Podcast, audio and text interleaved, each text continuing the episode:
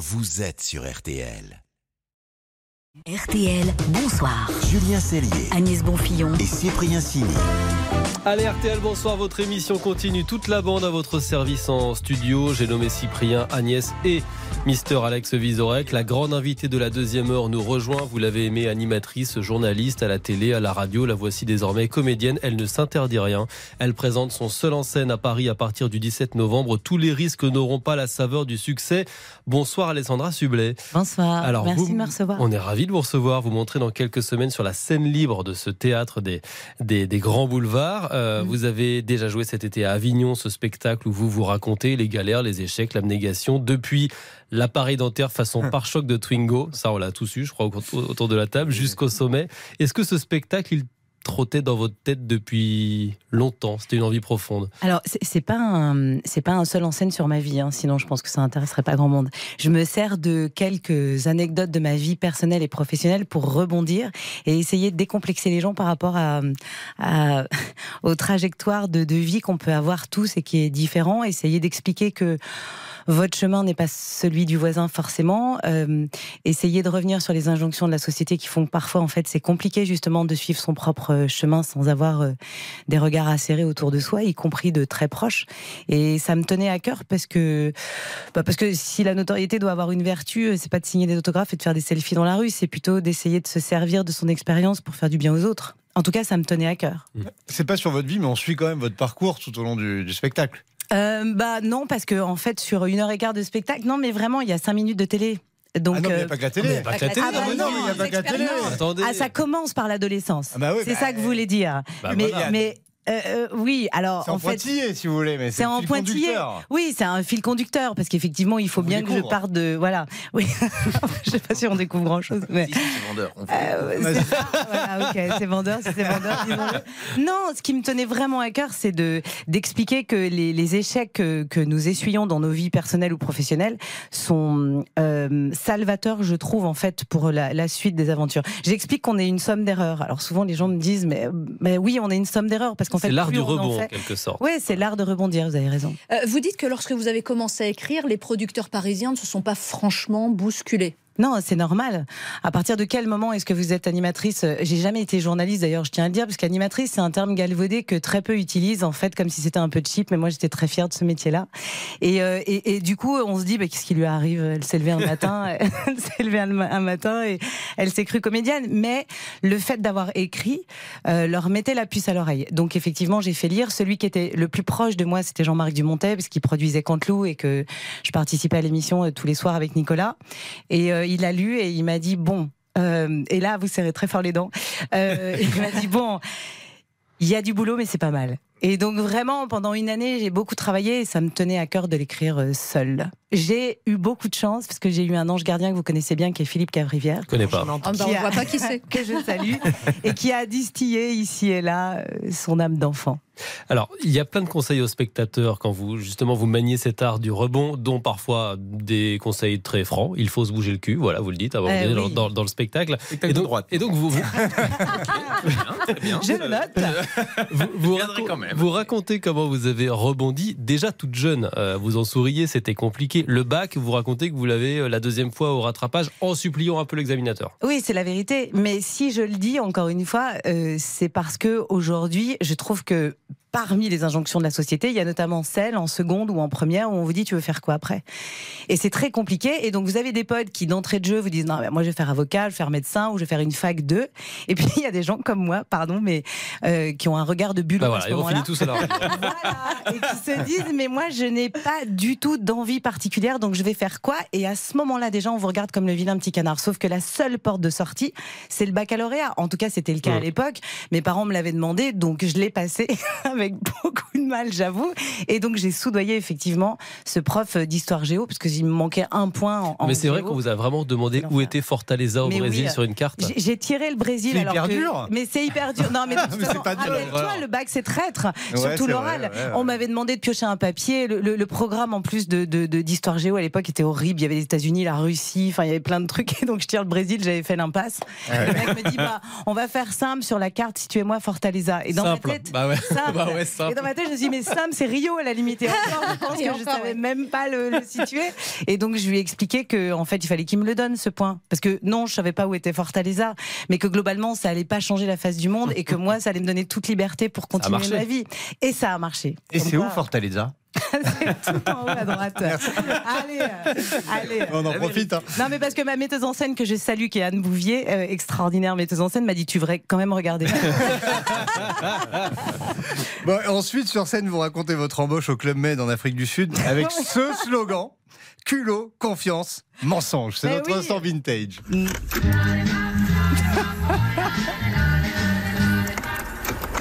C'est pas l'homme qui prend la mer, c'est la mer qui prend Parce l'homme. qu'au Club Med, vous étiez monitrice de voile, mais visiblement vous n'y connaissiez pas grand grand chose Pas à la voile. J'avais menti à mon entretien d'embauche. Pour moi, le Club Med était la bonne sortie après le bac. Donc, du coup, j'y suis allée, mais avec beaucoup de culot parce que j'avais pas de diplôme. Et donc, on m'a dit voilà, il y a une place de, de géo voile. Vous savez manier la voile J'ai évidemment. J'ai fait une école de voile, je connais que ça. Et là, tu tombes sur des vacanciers qui te disent euh, voilà, comment ça marche? Donc, je me suis dit putain, merde, comment tu veux que je leur explique ça? Mais. Encore une fois, ça me sert de point de départ pour expliquer aux gens que bon, tu peux pousser un peu le bouchon pour le baccalauréat. Si tu le pousses trop, à un moment donné, Ouais. il t'arrive deux trois tuiles quand même. Et ça a été le cas parce que j'ai perdu des vacanciers en plein milieu de la. Ah ouais, c'est embêtant. Mais, mais si ça peut aider et pousser les gens à essayer, je sais pas, de, de, de, se, de se faire pousser des ailes, justement, alors allons-y. Alors, il y a des moments euh, drôles, très drôles dans le spectacle et d'autres très touchants. Vous n'éludez rien, Alessandra, y compris le baby blues, euh, alors que vous reprenez le boulot à la télé. Euh, comment sourire pour ne rien paraître hein, C'était ça. À, à l'époque, on ne pouvait pas en parler du baby blues. Mais encore une fois, c'est pour illustrer les injonctions, parce que j'en parle dans le, dans le seul en scène, c'est que le baby blues était tabou. En tout cas, moi, quand j'étais enceinte, aucune nana autour de moi, alors encore moins un garçon, c'est pas du tout un spectacle féministe, d'ailleurs, je pense que ça s'adresse à tout le monde, mais là, pour le coup, euh, c'est nous qui tombons enceintes. Euh, aucune m'a dit, euh, euh, bah, tu peux avoir une marée de larmes, ça peut arriver, ça peut être dur. Non, tout le monde vous dit que c'est le plus beau métier du monde et que c'est merveilleux. Mm. C'est pas faux, mais c'est super dur. Et moi, j'ai eu un baby blues terrible, qui était vraiment une dépression postpartum. Et il y a un moment donné, je me suis dit, mais non, mais il faut le dire en fait, parce que si ça m'arrive à moi, ça arrive forcément à plein de femmes. Et ça a été le début de l'écriture du livre que j'ai fait, qui s'appelle Tal Blues Baby, où j'étais très heureuse de recevoir tous ces témoignages de femmes qui étaient dans le même état que moi après l'accouchement et qui n'osaient pas le dire. Donc en fait, oui, il faut dire haut et fort. Aujourd'hui, on en parle un petit peu plus. Ça reste encore tabou, mais la maternité, c'est difficile et c'est pas grave et ça m'empêche pas d'aimer mes enfants du fond de mon cœur. Alors vos enfants, oui, mais Ah merde. Non, vous êtes cash quand même aussi quand vous en parlez de la vie avec Oui, les je suis enfants. assez cash dans la vie, Des tuches avec des, des tuches qui aiment les frites. Oui, mais vous expliquez pourquoi Parce que encore une fois, dans les injonctions, Voilà. bah Non, voilà. mais ça tranche. Mais ça- ça fait du on bien. nous demande tellement d'être des papas et des mamans euh, parfaits. Mais on l'est pas. Mais, mais, On pas mais- mais vous croisez plein d'hommes ou de femmes qui n'arrêtent pas de vous dire, par exemple, sur la tablette, non mais moi les miens adorent lire. Mais merde, mais moi le mien pour que je le foute devant un bouquin, il faut vraiment que j'ai une petite carotte à la fin euh, euh, qui soit extraordinaire. Et c'est pas grave. Voilà, il, faut- il faut juste qu'on se déleste un petit peu. Vous savez, ça me rappelle à l'époque, euh, j'avais un réhausseur pour la voiture qui était hyper compliqué à mettre. Et franchement, une fois sur deux, je me disais non, écoute, le truc partait dans le coffre, je mettais mon gamin à l'arrière, ceinture de sécurité. Je rappelle que moi, mes parents fumaient dans la bagnole et qu'on n'avait même pas de ceinture. Et et- et il y a des mamans qui me disaient, ah, il a pas de, de, de réhausseur, le petit derrière. Non, il en a pas. Non, il a la ceinture de sécurité sur la gueule. C'est pas très grave. Ah, voilà. Écoute, il s'en rappellera pas et tout va bien. Vous identifiez aussi Oui. euh, tous ces petits moments de solitude, et Mhm. notamment quand on commence à grimper les échelons, des moments de solitude qui à l'époque font un peu mal, et alors qu'il aurait fallu passer outre. Et vous Mhm. racontez notamment, maintenant vous le racontez avec le sourire, et c'est très drôle, Mhm. un dîner avec Pierce Brosnan, Ouais. où votre niveau d'anglais, bah, il vous joue un petit peu des tours. Oui, ben c'est l'art de rebondir. Ça, c'est pour illustrer le rebond, effectivement, dans le seul en scène. C'est qu'effectivement, je parle pas très bien l'anglais à ce moment-là. Le père de mes enfants est producteur de films. Il me propose de dîner avec Pierce Brosnan. Et évidemment, tu dis pas non. Et donc, je me retrouve à côté de lui. Il commence à m'expliquer un petit peu sa vie pro et, et on glisse lentement sur sa vie personnelle. Et euh, il, il m'explique que sa femme passed away. Et moi, je me dis, en fait, she passed away, she, elle, passe, pa- passé, et j'ai way son chemin. Et je suis, du coup, hyper remontée contre elle. Et je lui dis, putain, mais vous, vous êtes toi qui me connais, c'est horrible. Non, mais attends, vous êtes James Bond, euh, 007, je regarde Clément qui me met des coups de coude, je comprends pas. Jusqu'à un moment donné où je comprends qu'il y a un drame et il me dit, mais non, mais fucking cancer. Et, je- et- et là, en fait, c'est horrible parce que tu vis un moment de solitude. J'en ai vécu à l'antenne, mais celui-ci, il était d'une violence sans nom parce que, bah, bien sûr que non, elle n'avait pas largué, elle était morte d'un cancer. Donc euh, voilà. Mais, mais Et surtout ces moments-là, vous dites voilà, faut assumer, faut passer à autre chose. Oui, et d'ailleurs, vous le recroisez, euh, Pierre, Pierre, Ouais. Pierre Brosnan, Mais plus oui, tard. des années- Non, on s'est croisés dans un, dans un bar d'hôtel, parce que pour le coup, j'allais interviewer Leonardo DiCaprio. Oui, je sais, c'est classe. Yeah. Yeah. Et, On euh, n'a pas et je- toute la même vie quand même. hein. Non, oui, oui, c'est vrai. Moi, je me suis un peu battue pour l'avoir cette interview. Et donc, du coup, euh, j'en- j'entends au bar, il me fait Hey, Miss Passed Away. joli. Et j'ai trouvé ça euh, tellement mignon. Mais, mais oui, mais j'explique ça. C'est comme la bourde avec François Hollande quand je lui demande comment va sa mère et qu'elle est morte. C'est que quand on retrouve ces gens-là après, finalement, ça crée des liens. Et ce que j'explique, c'est que c'est ça, rebondir. C'est aussi se dire, OK, sur le moment, le regard des autres est lourd, mais on s'en sort, on assume, on fonce, on y va. De toute façon, on va pas s'enterrer tout seul. Rien n'est irréversible dans la vie, à part la mort, vraiment. Je veux dire, et, et c'est ça qui me tient à cœur, c'est d'expliquer aux gens qu'on peut y aller, que c'est pas grave, euh, qu'il faut se décomplexer, il faut décomplexer face à nos erreurs. Plus on décomplexe, plus finalement euh, les, les choses passent un peu mieux. Sur le coup, c'est jamais simple, mais il faut prendre du recul. Alessandra Sublet, vous restez avec nous. Avec vous plaisir. serez bientôt sur scène à Paris et on continue d'échanger ensemble dans RTL Bonsoir. Juste après ça, vous êtes la grande invitée de la deuxième heure. RTL, bonsoir. Julien Cellier, Agnès Bonfillon et Cyprien Sini. RTL, bonsoir. La suite, la deuxième heure avec notre grande invitée Alessandra Sublet qui se lance dans un nouveau et joli défi. Ce seul en scène donc à vocation inspirante. Tous les risques n'auront pas la saveur du succès. C'est à partir du 17 novembre sur la scène libre à, Paris. On évoquait à l'instant des moments de gêne que vous avez pu parfois euh, connaître, notamment à l'antenne. Vous dites dans le spectacle, on m'a reproché mon manque de culture. Est-ce qu'on vous l'a fait ressentir dans ce petit monde médiatique où tout le monde a plus ou moins fait les mêmes études? Euh, Vous dites, je me sentais pas toujours à ma place. Non, mais c'est normal. Déjà, quand on vient me chercher pour euh, le, le, le, le pilote du talk show qui est C'est à vous, je présente L'amour est dans le pré à l'époque. Et donc, en fait, quand j'arrive au pilote, il y a euh, des gens qui Donnez les sont- noms. Donnez les qui noms. sont plutôt des gens très cultivés.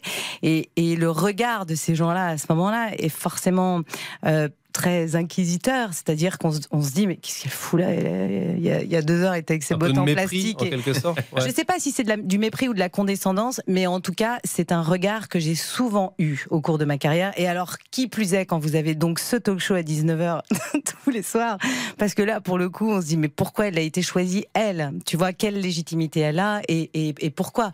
Donc, il faut aller au-delà de ça. Il y a beaucoup de papiers à l'époque qui sont sortis, qui étaient d'ailleurs d'une misogynie sans nom, mais au-delà de ça, euh, qui étaient vraiment mais, mais, mais très insultants par rapport. En fait, le slogan de France 5 à l'époque, c'était la chaîne de la culture et du savoir. Bon, ce qui a fait rire beaucoup de gens autour de moi. Et vous êtes chevalière que- des arts et des lettres. Oui, voilà, s'il vous Bon. plaît.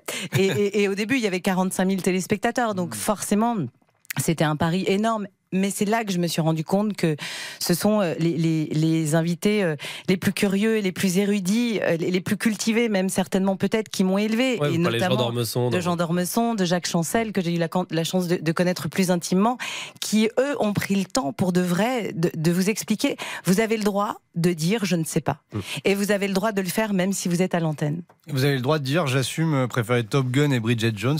Oui, Hitchcock. monsieur. Oui. La culture Oui, je- populaire. Mais oui, C'est vrai. c'est de la culture populaire et moi j'adore ça. Moi je m'éclate devant euh, Top Gun, Maverick et voilà et c'est- un kiff absolu. Mais dans la suite de ma carrière, j'ai lu à lire des interviews d'Hitchcock et de et de et de Truffaut et j'ai je me suis délectée de leurs interviews. Pour autant, je me suis pas collé tous leurs films. Et alors, ça fait pas de vous un être. C'est ça que j'explique dans le seul en scène. Encore une fois, le prétexte c'est euh, des anecdotes de, de de ma vie pro, mais c'est juste pour dire aux gens, au final, qu'importe. Euh, moi, par exemple, j'ai vraiment commencé à lire à 40 ans.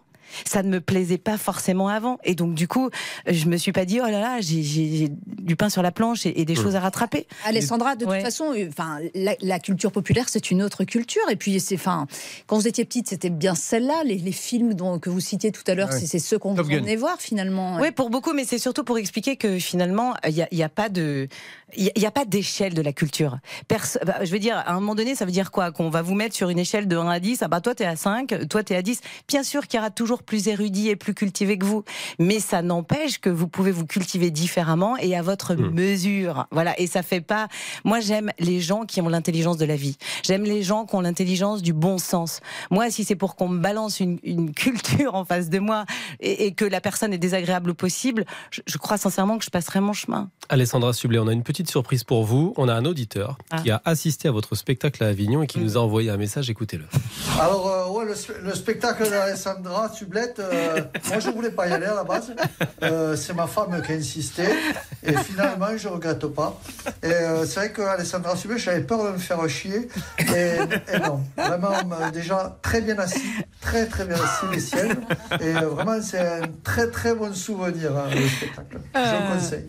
Vous l'avez reconnu Ben oui, c'est Philippe Cabrivière. mais mais c'est vrai, il est venu, il est venu pendant le festival. Et, et puis euh, je me délègue de ses conseils et même de son humour. Mais euh, c'était important euh, que que des gens comme ça, dont je suis proche, viennent parce qu'ils ont un sens Mais critique. Vous savez quoi?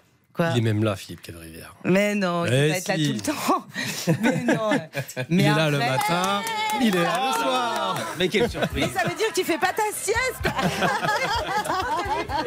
Voilà, on a donc deux membres du Club Med dans le même studio. Ils te mettent la, la musique du Club Med. Non mais comme quoi, tous- tous les chemins mènent à.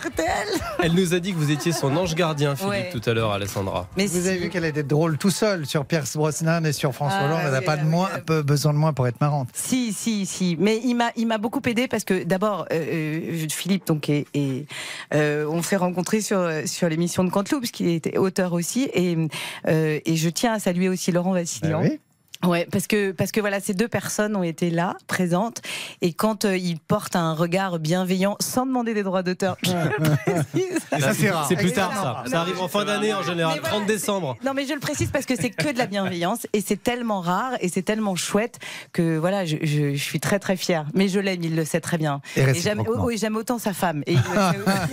C'est ça qu'il aime bien d'ailleurs, je crois. Mais vous n'êtes pas avare aussi de compliments envers Alessandra hors antenne. euh, Oui, parce que c'est-. C'est, un, un- un petit bulldozer. hein. Euh, on, on la voit comme ça, trublion, virevoltante, machin, mais et c'est quelqu'un qui a le permis moto. Je suis jamais monté en moto avec elle. Elle a le permis bateau, elle a le permis avion. C'est une fonceuse et elle a fait le spectacle comme elle fait tout ça, c'est-à-dire en fonçant. Et le spectacle, il est très bien. Je suis allé le voir. C'était pas facile parce qu'il y avait les enfants le jour où j'y étais, Ouais. tous les copains. Et mon ex-mari. l'ex-mari et tout, on était tous. Et, et vraiment, ça peut être impudique par moments ce qu'elle dévoile. Et les, les enfants ont ri, on a ri, le public a beaucoup ri. Et euh, j'ai vu une vraie comédienne sur scène qui vend des vannes, c'est pas simple, elle les vend très bien. Et le spectacle a, a vraiment beaucoup de charme et ressemble à rien et c'est un compliment. Ah Voilà. oui, c'est un ovni. Jean-Marc Dumontet me dit tous les jours, c'est un ovni. Je ne sais pas comment expliquer. très profond, comme un seul en scène, et à la fois avec ses petites vannes. Ouais. Je suis très fière d'ailleurs. Donc les spectateurs, allez vous voir pour Oui, comprendre cet ovni. Alessandra Sublet, vous restez avec nous. Vous êtes la grande invitée de la Merci, deuxième heure de. RTL. Bonsoir. Tous les risques, mais restez avec nous, Oh, Philippe aussi. Bah oui, bah, à côté d'Alex, comme ça. Ça nous donne une idée. On pourrait peut-être faire une émission de télé avec vous qu'on deux. fasse un truc ensemble. Moi, il me fait, il me fait rire, je l'écoute le matin. Tous les risques n'auront pas la saveur du succès. C'est donc votre euh, spectacle à partir du 17 novembre à Paris. On va passer en cuisine dans un instant Là, avant je de suis vous un peu laisser. impressionnée en plus euh, déjà que je- Vous avez beaucoup de pression, puisque Bah d'habitude ouais, à cette là, heure-ci, il y a la guinguette d'Angèle, qui est une cuisinière renommée. Elle prend D'accord. des vacances comme tout le monde, et donc cette Oui. semaine, nous, on passe en cuisine. Donc autant vous dire que le résultat n'est pas garanti. C'est Agnès ce soir qui passe en cuisine. Commencez à réfléchir aussi à votre plat fétiche. On va vous, vous le êtes vraiment, demander dans un instant. zéro de la cuisine. Ouais, comme moi, c'est bien. je pense que je suis dans le négatif. Et on entendra aussi Eric Cantona, chanteur dans la demi-heure qui arrive. À tout de suite. Julien Cellier, Agnès Bonfillon et Cyprien Sini. RTL.